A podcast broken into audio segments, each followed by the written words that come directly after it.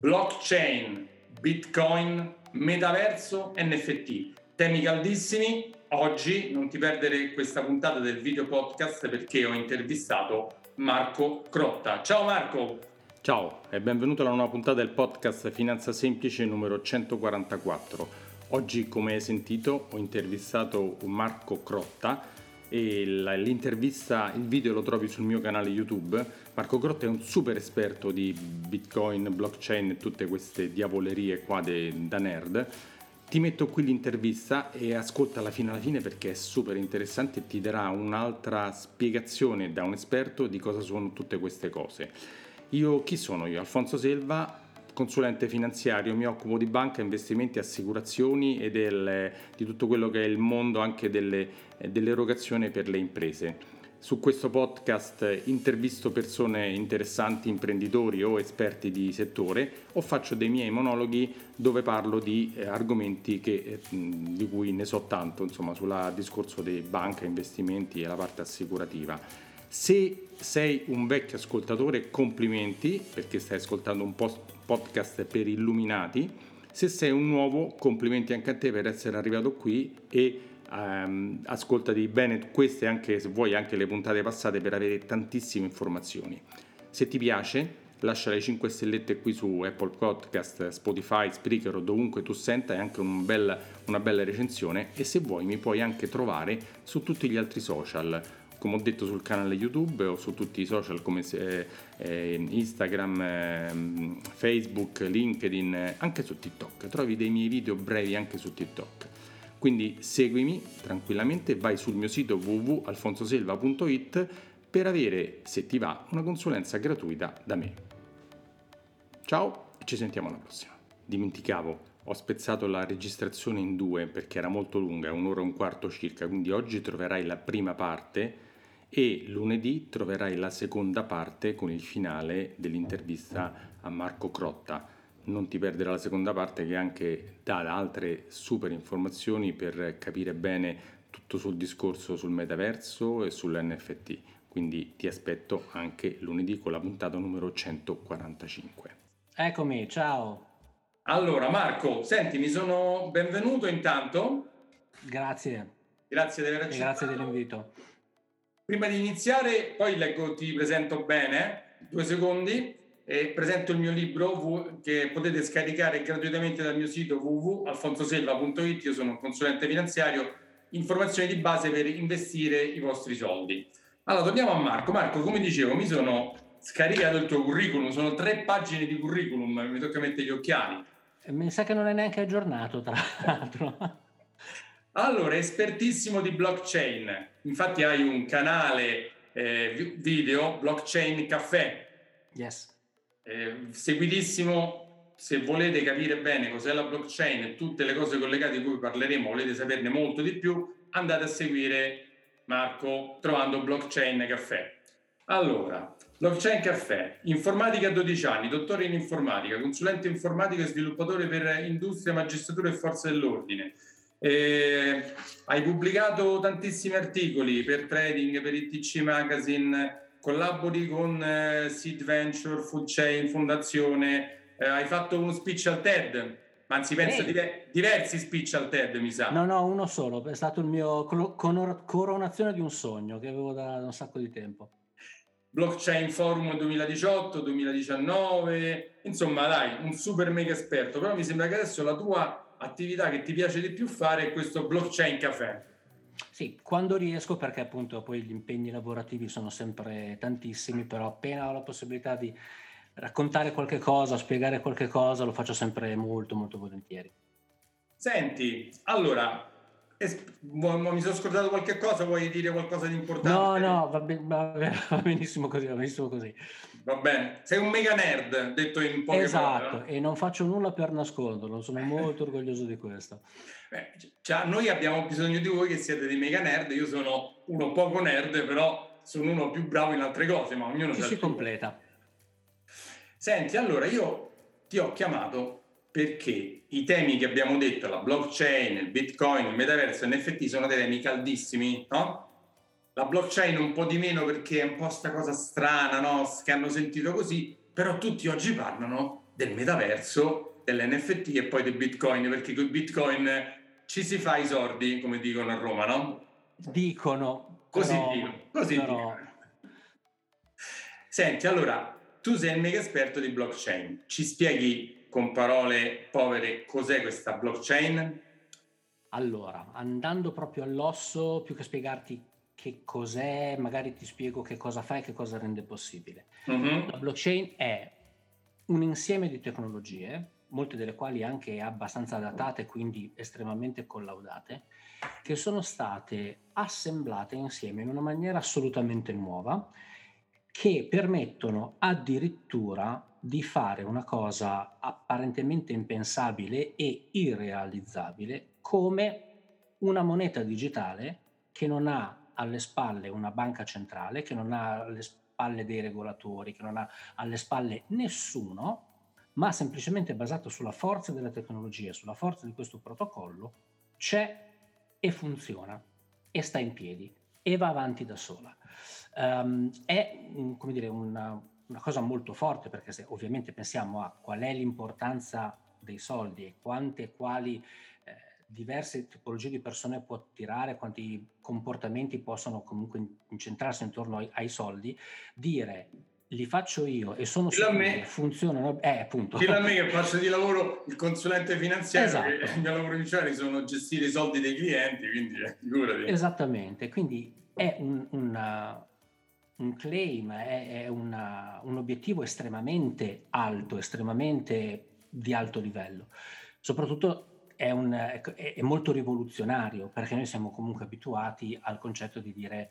Eh, che cosa sono i soldi, no? ovviamente questo è cioè, più, un po' più un tuo lavoro che il mio, però io molto spesso quando chiedo alle persone di spiegarmi che cosa sono i soldi non lo sanno, cioè nel senso sì sono no. quello, ma sì ma che cosa sono? Ecco quando vai a scavare scopri addirittura che c'è gente che è ancora convinta che esista la riconvertibilità aurea per esempio o cose di questo genere. No? Però Marco, eh, la blockchain tu l'ha, l'ha, l'ha, spiegata solo così con queste quattro parole per, per mm-hmm. dirla bene così, è un registro?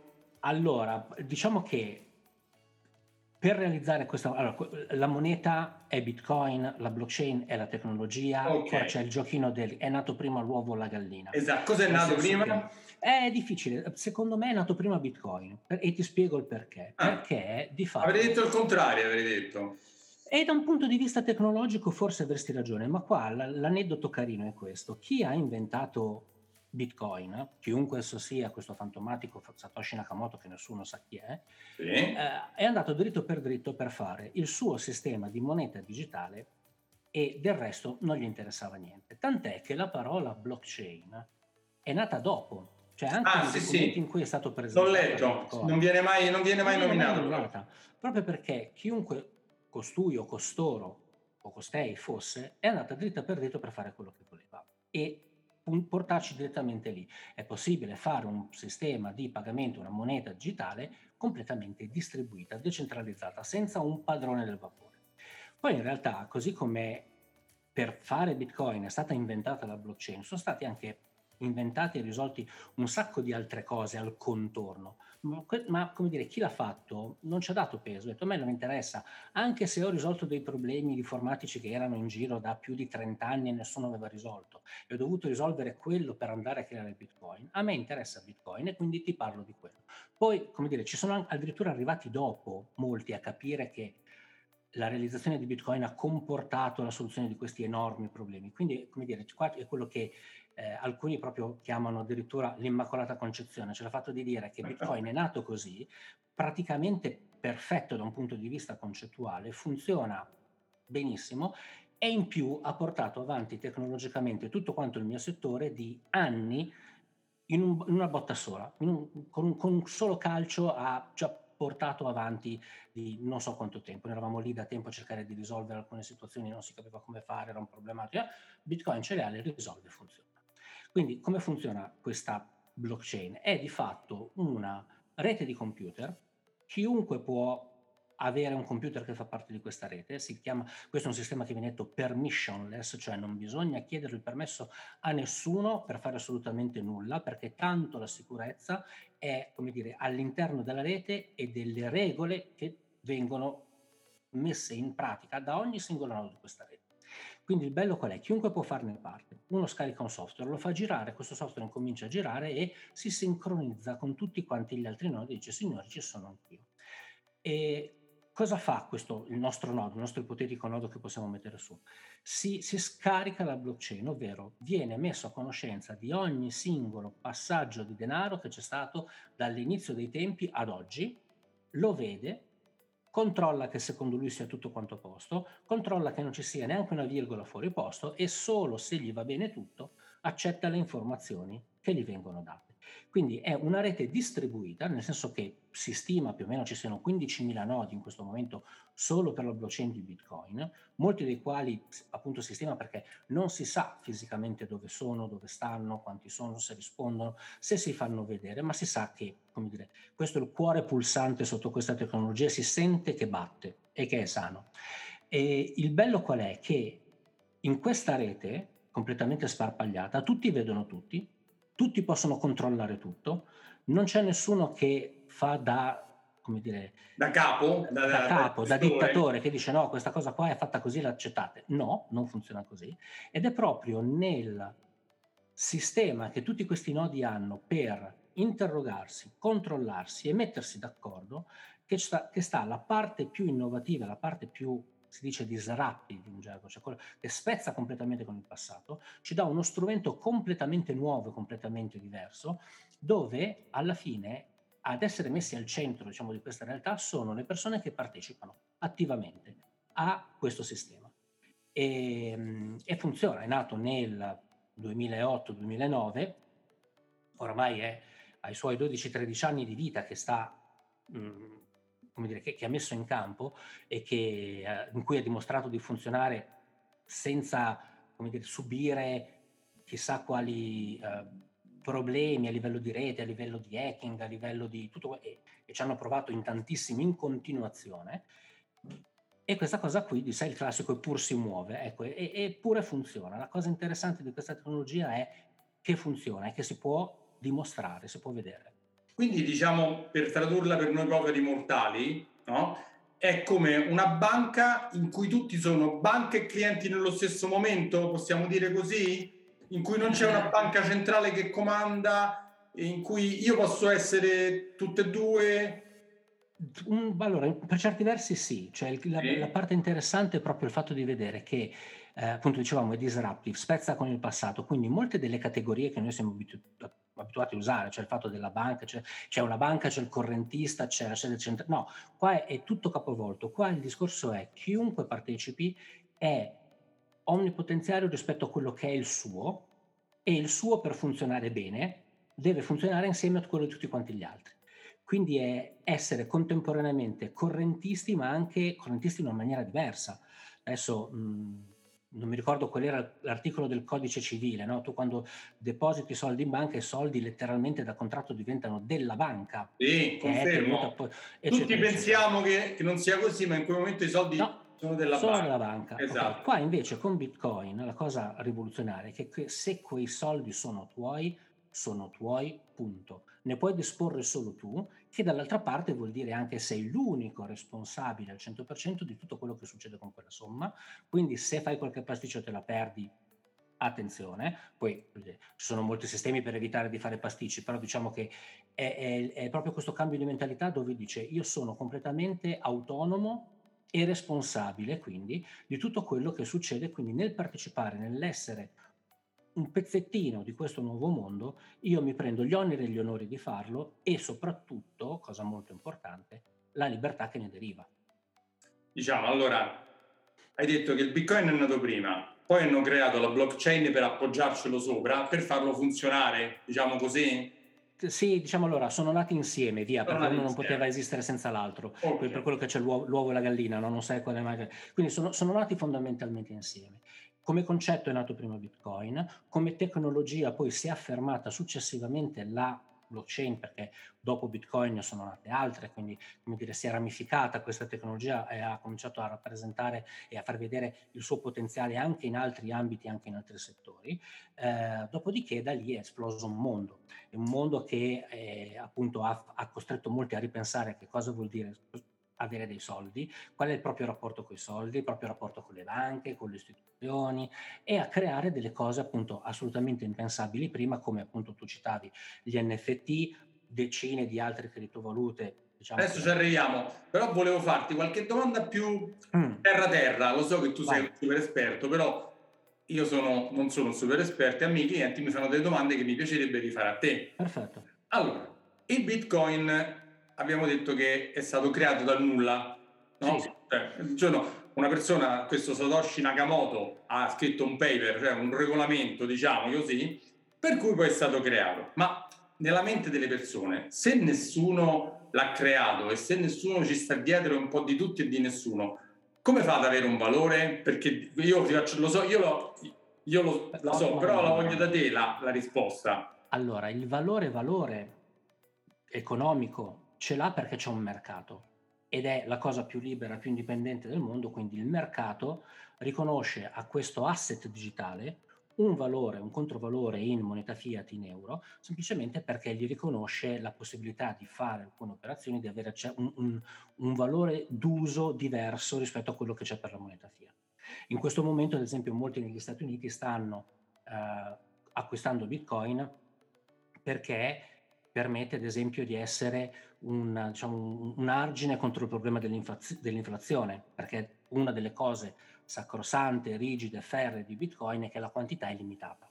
Cosa al contrario che abbiamo visto contrario che abbiamo le, con le monete fiat che traducendo eh. diciamo sono l'euro, il dollaro e le altre, le banche centrali prendono e ne stampano quante ne vogliono, esatto. creando alla fine inflazione. Che vuol dire cosa succede all'inflazione? Ve lo ridico a voi, a te cliente che hai i soldi in banca pensando di lasciarli sul conto corrente che è il posto migliore dove lasciarli se oggi l'inflazione fa fra il 5, 7, 8%, vuol dire che ogni anno perdi il 5, 6, 7, 8% di quei soldi, perché le banche così facendo, le banche centrali, creando inflazione, riescono a ripagare i debiti che hanno creato, scaricando su tutti quanti questa inflazione, no?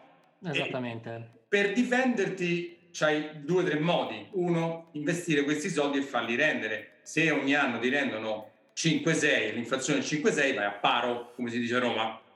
Oppure comprarti il bitcoin come adesso suggeriscono, oppure come una volta era comprare l'oro, perché l'oro, diciamo che il bitcoin è un po' l'equivalente digitale dell'oro. Esatto, esatto. Perché ce n'è, l'oro ce n'è tot e non è possibile raddoppiare la quantità di oro in circolazione perché fisicamente è impossibile estrarne più di tanto all'anno No? Eh, correggimi se dico qualcosa la terra di è quella che è, la, eh, la terra sì. è quella che è, la palla è quella, quindi cioè, più di un tot non ce ne può stare. E la grande intenzione di, del Bitcoin è stata che ce ne saranno 21 milioni nel 2140, giusto? Dico bene? Sì. Eh, ma siamo già a 19, eh? Eh sì, sì, siamo quasi arrivati. E quando saranno finiti, sono finiti, quindi non si inflaziona, nessuno può dire ma io ne metto altri 10 milioni, ne metto altri un altro po'. Quindi ecco perché è anti-inflazionistico, come hai detto tu. Esattamente. Ed ecco perché l'alternativa, come hai detto tu, se io mi voglio proteggere, voglio avere i soldi che li gestisco io, che è compro i bitcoin, giusto? È una possibilità. È una possibilità. Molti adesso lo stanno guardando in questo, in questo modo, eh, proprio perché appunto, eh, come dicevi tu giustamente, è come se fosse un po' dell'oro digitale. In realtà Bitcoin è nato proprio, la, la, la sua idea era quella di essere cash, di essere una, una valuta spendibili diciamo per le spese di tutti i giorni, no? solo che poi si è apprezzata talmente tanto, e diciamo, il mercato ha cominciato, quindi il mercato siamo noi, cioè alla fine le persone che lo usano hanno cominciato a riconoscergli così tanto valore, così tanto interesse, per cui alla fine da diciamo spicci è diventato oro in questo senso. Tant'è che adesso c'è stata una bellissima conferenza a Miami, cioè ecco, appunto per, per dirti com, come, come, si, come, si, è ingrandita questa cosa. È partita nel 2008 e se, se, la, se la filavano veramente in quattro gatti, ma quattro di numero. Adesso ci sono conferenze internazionali che parlano esclusivamente di questo e Bitcoin comincia a diventare un elemento che eh, di, entra anche diciamo, in discorsi di geopolitica, come abbiamo visto purtroppo adesso con la, con la guerra in Ucraina e via dicendo. Quindi in 12 anni ha fatto un, un bel po' di strada, veramente Beh, un bel po' di strada. Senti Marco, ma l'altra cosa che, dico, che mi dicono, no? Vabbè, ma se spengono internet è morto il bitcoin. Eh, Ma, è, ma muore anche un po' di altra roba, eh, perché non credete che se spengono internet poi le borse vanno avanti o, o, o, il resto va avanti. Cioè ormai siamo arrivati a un punto dove dipendiamo moltissimo da internet. Eh, quindi se spengono internet, ragazzi, è, è veramente, si fa veramente, veramente dura. Cioè ripassiamo The Walking Dead perché praticamente si finisce un po' in quella situazione lì. Eh, dall'altra parte, il, in realtà non è detto che succeda, perché ci sono alcuni nodi di Bitcoin che sono su satellite, ad esempio, mm. ci sono alcuni ricercatori che stanno mettendo a punto dei canali eh, per far funzionare Bitcoin via radio, quindi ci sono molte ricerche anche in questo senso, proprio perché giustamente quello è un tallone d'Achille. E quindi che cosa succede? Che la uh, comunità, che è composta da menti altamente uh, fantasiose, inventivi, ma soprattutto capaci, si mette lì a cercare delle soluzioni. E alcune di queste soluzioni sono già in piedi.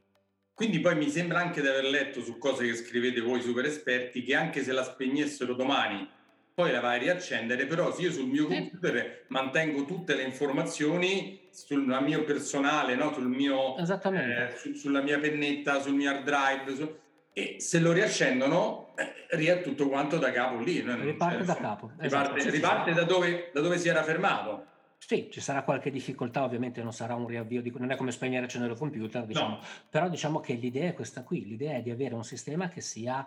Uh, possa sopravvivere alle peggiori catastrofi, ma letteralmente la rete di Bitcoin può sostenere degli attacchi nucleari nel senso che essendo disp- disposta su 15.000 computer in giro per il mondo, molti dei quali non sai dove sono, sono in qualsiasi nazione, in qualsiasi stato, se tu anche dovessi avere un disastro che ti fa fuori metà del pianeta, ecco, i nodi che sono sull'altra metà, sì, si accorgono che c'è stato un po' un problema, ma sopravvivono. Assolutamente. La stessa cosa non si può dire di molte altre, diciamo, molti altri sistemi finanziari, molti altri sistemi bancari che non hanno questo livello di resilienza. Ecco, dal punto di vista della resilienza tecnologica, credo che a livello proprio di, di storia umana non ci sia qualcosa che abbia le stesse caratteristiche di Bitcoin in questo momento. Ok, quindi allora abbiamo risposto alla domanda che perché ha un valore, perché ce lo scambiamo siccome esatto. è poco, glielo diamo noi un valore, no? Diamo un valore a una cosa che è finita e quindi glielo diamo è resistente, eh, si può trasmettere facilmente, si può detenere facilmente, no? non c'è bisogno di avere una sì. banca. Infatti l'altra cosa che ho letto è che tutte le nazioni che hanno problemi di inflazione altissima, di banche centrali inesistenti, di problemi di che ti rubano i soldi molto facilmente, lì Bitcoin ha preso tantissimo piede. In particolare in Sud America e Africa, in particolare in Nigeria, sono le nazioni dove c'è più utilizzo di criptovalute in generale, in particolare di Bitcoin. E questo fondamentalmente perché allora quello che a noi ancora suona un po' strano, ci fa un po' storcere il naso perché abbiamo le nostre convinzioni, abbiamo i nostri punti fermi. Ecco, negli stati dove questi punti fermi hanno visto che non sono più così tanto fermi e le convinzioni da un giorno all'altro possono cambiare, hanno detto ci sarebbe qualcosa di molto più resistente, di molto più stabile rispetto a quello che abbiamo noi. In particolare nell'anno scorso ehm, il Salvador ha decretato che Bitcoin è moneta a corso legale nazionale, che poi anche lì corso legale diciamo, non serve, nel senso funziona a prescindere dal fatto che qualcuno lo autorizzi no? o qualcuno provi a fermarlo. E in Nigeria proprio perché il problema è che la loro, cioè, sono i classici paesi dove esistono le banconote da un milione, da un miliardo, perché hanno, hanno, okay. quei paesi lì dove se la passano male economicamente, il Venezuela, eh, preferiscono di gran lunga l'utilizzo di criptovalute rispetto alla loro alla valuta nazionale, perché gli permette di fare molto più facilmente, molto, molto, in maniera molto più sicura e in maniera molto più affidabile, molto più stabile dal punto di vista economico sul medio-lungo periodo. Quindi è, è, proprio diventata una riserva di valore, quindi qua il paragone con l'oro digitale ci sta. Tant'è che, come dire, una delle teorie che si profila all'orizzonte è dire guardate, siamo usciti da un sistema che si basava sull'oro nel 71, dove oramai vabbè, le casse auree degli stati servono, ma diciamo non per garantire la moneta, eh, c'è chi ipotizza la possibilità in un prossimo futuro di avere Bitcoin come riserva, eh, moneta di riserva internazionale su cui poi le altre valute andranno a basarsi. Quindi è un po' come dire ritornare al gold standard, però con un sottostante che non è più oro, ma che è Bitcoin. O un mix dei due, dipende un po' da quale campana sentiamo. Però diciamo le potenzialità ci sono perché è, è, proprio fatto così, cioè funziona allo stesso modo e per certi versi funziona anche meglio, perché io non ho nessuna difficoltà a verificare che un, un bitcoin sia vero, potrei avere difficoltà a verificare che un lingotto d'oro sia vero. Eh, non ho nessuna difficoltà a, a, spedire un bitcoin dall'altra parte del mondo in pochi minuti, è molto più complicato farlo con l'oro o con altre cose, ma anche con un bonifico. Ci sono bonifici internazionali che ci impiegano 5 giorni ad andare da... Con costi altissimi. Con costi altissimi, da Milano a Tokyo, cioè neanche stiamo parlando del, so, del Burkina Faso, ma da Milano a Tokyo un bonifico può impiegarci tranquillamente 5 giorni. Infatti, in 10 minuti. Infatti tu prima hai citato Il Salvador, uno dei motivi per l'adozione legale come moneta è stato la rimessa dei bonifici degli emigrati Esattamente. Farlo con le tradizionali strutture che esistono già, i money transfer, costa tantissimo. Farlo la rimessa in Bitcoin costa una frazione infinitesimale di quei costi ed è molto più sicura perché non devi andare al negozio, esci da lì, esatto. sanno che esci da là, ti rapinano. Cioè sono paesi che hanno comunque un livello di delinquenza in certi posti molto molto elevato e quindi è molto più sicuro e una registrazione elettronica che i soldi contanti in mano, molto, molto più sicuro. Assolutamente. Quindi, quindi secondo te, boh, ti faccio la domanda provocatoria, quale potrebbe essere la cosa negativa del Bitcoin? Tu mi direi nessuna. No, no, allora, ehm, allora io lo, lo, vedo molto come uno strumento. Per, sono un tecnico, quindi ho quella di formazione professionale, per me sono tutti quanti strumenti.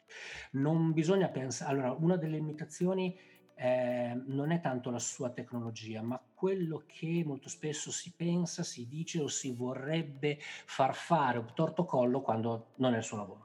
Mi spiego meglio. Per esempio? Eh, ci, sono, ci sono diverse narrative. Allora, Bitcoin è difficile da capire perché appunto ti chiede di mettere in discussione un sacco di cose. Eh certo. Ti chiede di, di, accettare il fatto, per, per esempio noi... Eh, la, la, la, solita battuta no? quando ci dicono eh, ma i soldi veri e tu gli chiedi sì ma quali sono i soldi veri e qual è la caratteristica sol- dei soldi veri. No? Quando incominci a, mettere lì certi dubbi, eh, la gente ovviamente va un po' in ansia e non, dire, non, non, sono discorsi molto confortevoli, quindi uno preferisce ogni tanto spegnere. Però eh, cosa succede? Che siccome è difficile da capire, si sentono narrazioni o esageratamente ottimiste o estremamente che lo demonizzano senza un motivo. Quindi tra quelli esageratamente ottimisti ci sono, diciamo così, romantici, rivoluzionari, quelli che dicono uh, cancelleremo le banche, non avranno più senso. No, eh, allora diciamo questo è improbabile. Nel senso un estremismo in un senso. Esatto.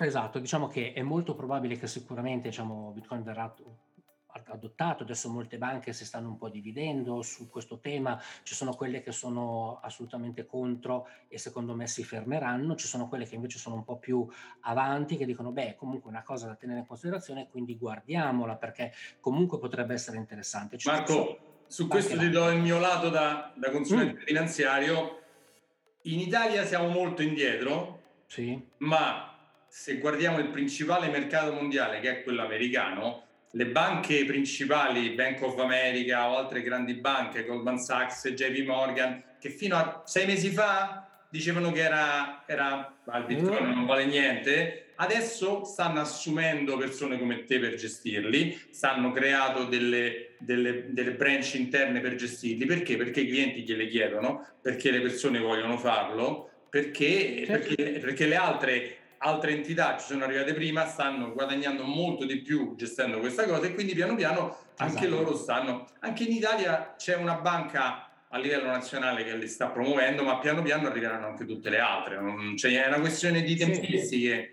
È una questione di tempistiche.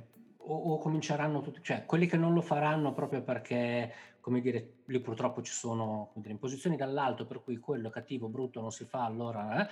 io penso che non, non, molte di quelle sopravviveranno. Ecco. No, io solito faccio la battuta, come dire, eh, sono come quella famosa libreria che quando è uscita Amazon ha detto io non venderò mai i miei libri online, no? di cui nessuno si ricorda più il nome, no. e ce ne sono centinaia di quelle. Ecco, succederà un po' una roba di quel genere. Cambieranno idea, cambieranno idea, vedrai che eh, per forza. Idea per forza. E, diciamo, l'altra campana invece è quella invece dei demonizzatori, quella che dicono uh, serve per fare riciclaggio, um, è come la bolla dei tulipani, non funziona. Io, come dire, consuma tanta energia, sprecata. Consuma tanta energia, eccetera, eccetera. Ci sono tutte queste serie di cose qua che stanno diventando un po' degli spauracchi perché allora quando ne parli con qualcuno che ne sa ti dà un'opinione decisamente diversa e dire, poi uno è libero di farsi le proprie, la, la, la, propria sintesi e vedere un attimino come stanno le cose. Però l'importante è sempre basarsi sui dati. Te ne dico due o tre così al volo, giusto per. Uh, Bitcoin consuma tanta energia, mm, è vero, ma il sistema finanziario mondiale ne consuma decisamente di più. Ne consuma molto di più uh, l'orologino del microonde, perché tu il microonde lo usi 5 minuti al giorno e 23 ore e 55 minuti, consuma energia per quell'orologio. Ecco, gli orologini di quel microonde moltiplicate per tutti gli orologini americani consumano più del doppio di bitcoin per fare niente. Tutte le spie rosse che stanno lì a, rosse, a farci esatto, vedere che quella, basta che facciamo tic, quello si accende, quella, esatto. è, quella, è sempre in funzione, quello funziona, consuma un sacco di energia. Sì, sì, sì, ma anche il caricatore del telefono che lasciamo nella presa perché abbiamo staccato il telefono. Quello, cioè, tutti questi sprechi di energia solo negli Stati Uniti consumano più del doppio di quello che consuma Bitcoin a livello mondiale. Un altro dato è che, che invece proprio qua in Italia, io conosco una realtà molto giovane, molto intraprendente, che sta acquisendo centrali idroelettriche in chiusura, ah, sì, per sì, fargli fare mining di Bitcoin, dove dicono noi così teniamo aperta la centrale, continuiamo a produrre energia 100% verde, quella che ci serve la usiamo noi, quella che stabiliamo con il gestore va in rete. Quindi in molti paesi, in particolare in Europa e negli Stati Uniti, Bitcoin sta diventando un compratore di ultima istanza dell'energia a basso costo, dell'energia verde e quindi sta spingendo moltissimo gli investimenti in energia verde a carbon footprint zero. L'altra è quella i bitcoin. Il riciclaggio. Il riciclaggio, ok. Uh, guarda, è uscito l'altro giorno, non, non, l'ho preso ma non è ancora arrivato, un libro che è una, una, cioè una storia uh, di come le agenzie governative statunitensi sono riusciti a debellare una rete di pedofili che si faceva pagare in bitcoin e sono riusciti a debellarli perché si facevano pagare in bitcoin perché la trasparenza di questo sistema... L'hai detto prima, che è tutto è tracciato. È, tutto tracciato. È tutto. è tutto tracciato, cioè nel senso è molto più facile fare riciclaggio e fare nero e fare tutto quello che devi fare con le banche che farlo con Bitcoin. Tant'è, ad esempio, che uh, Vincent Morrell, l'ex direttore della CIA, uh, ha detto benedetto Bitcoin quando è venuto fuori perché a noi ci ha semplificato la vita in una maniera pazzesca mentre come dire, ci sono banche svizzere che come dire, avevano amici nel cartello di Medellin e via dicendo e a voglia prima che venisse fuori cosa è successo, quante ne sono passate, no? perché Bitcoin non è ricattabile. Bitcoin non è arrestabile, Bitcoin non puoi tappargli la bocca, non puoi dirgli girati da un'altra parte, perché questa tecnologia è basata sulla tracciabilità, cioè eh. o lo vedono tutti e tutti sono d'accordo che è successo, che era corretto, che era, andava così, o non è successo. E quindi, guarda, ti faccio vedere una cosa. Questo qua Vai. è il mio nodo di Bitcoin che ho a casa. Questo qua sta funzionando. Quindi io, quella famosa rete smantellata dall'FBI, io le transazioni che hanno fatto ce le ho lì e le posso seguire lì dentro. Posso, il famoso follow dei money con cui si incastrano le organizzazioni criminali, qua io lo faccio con quel cosino lì, dal divano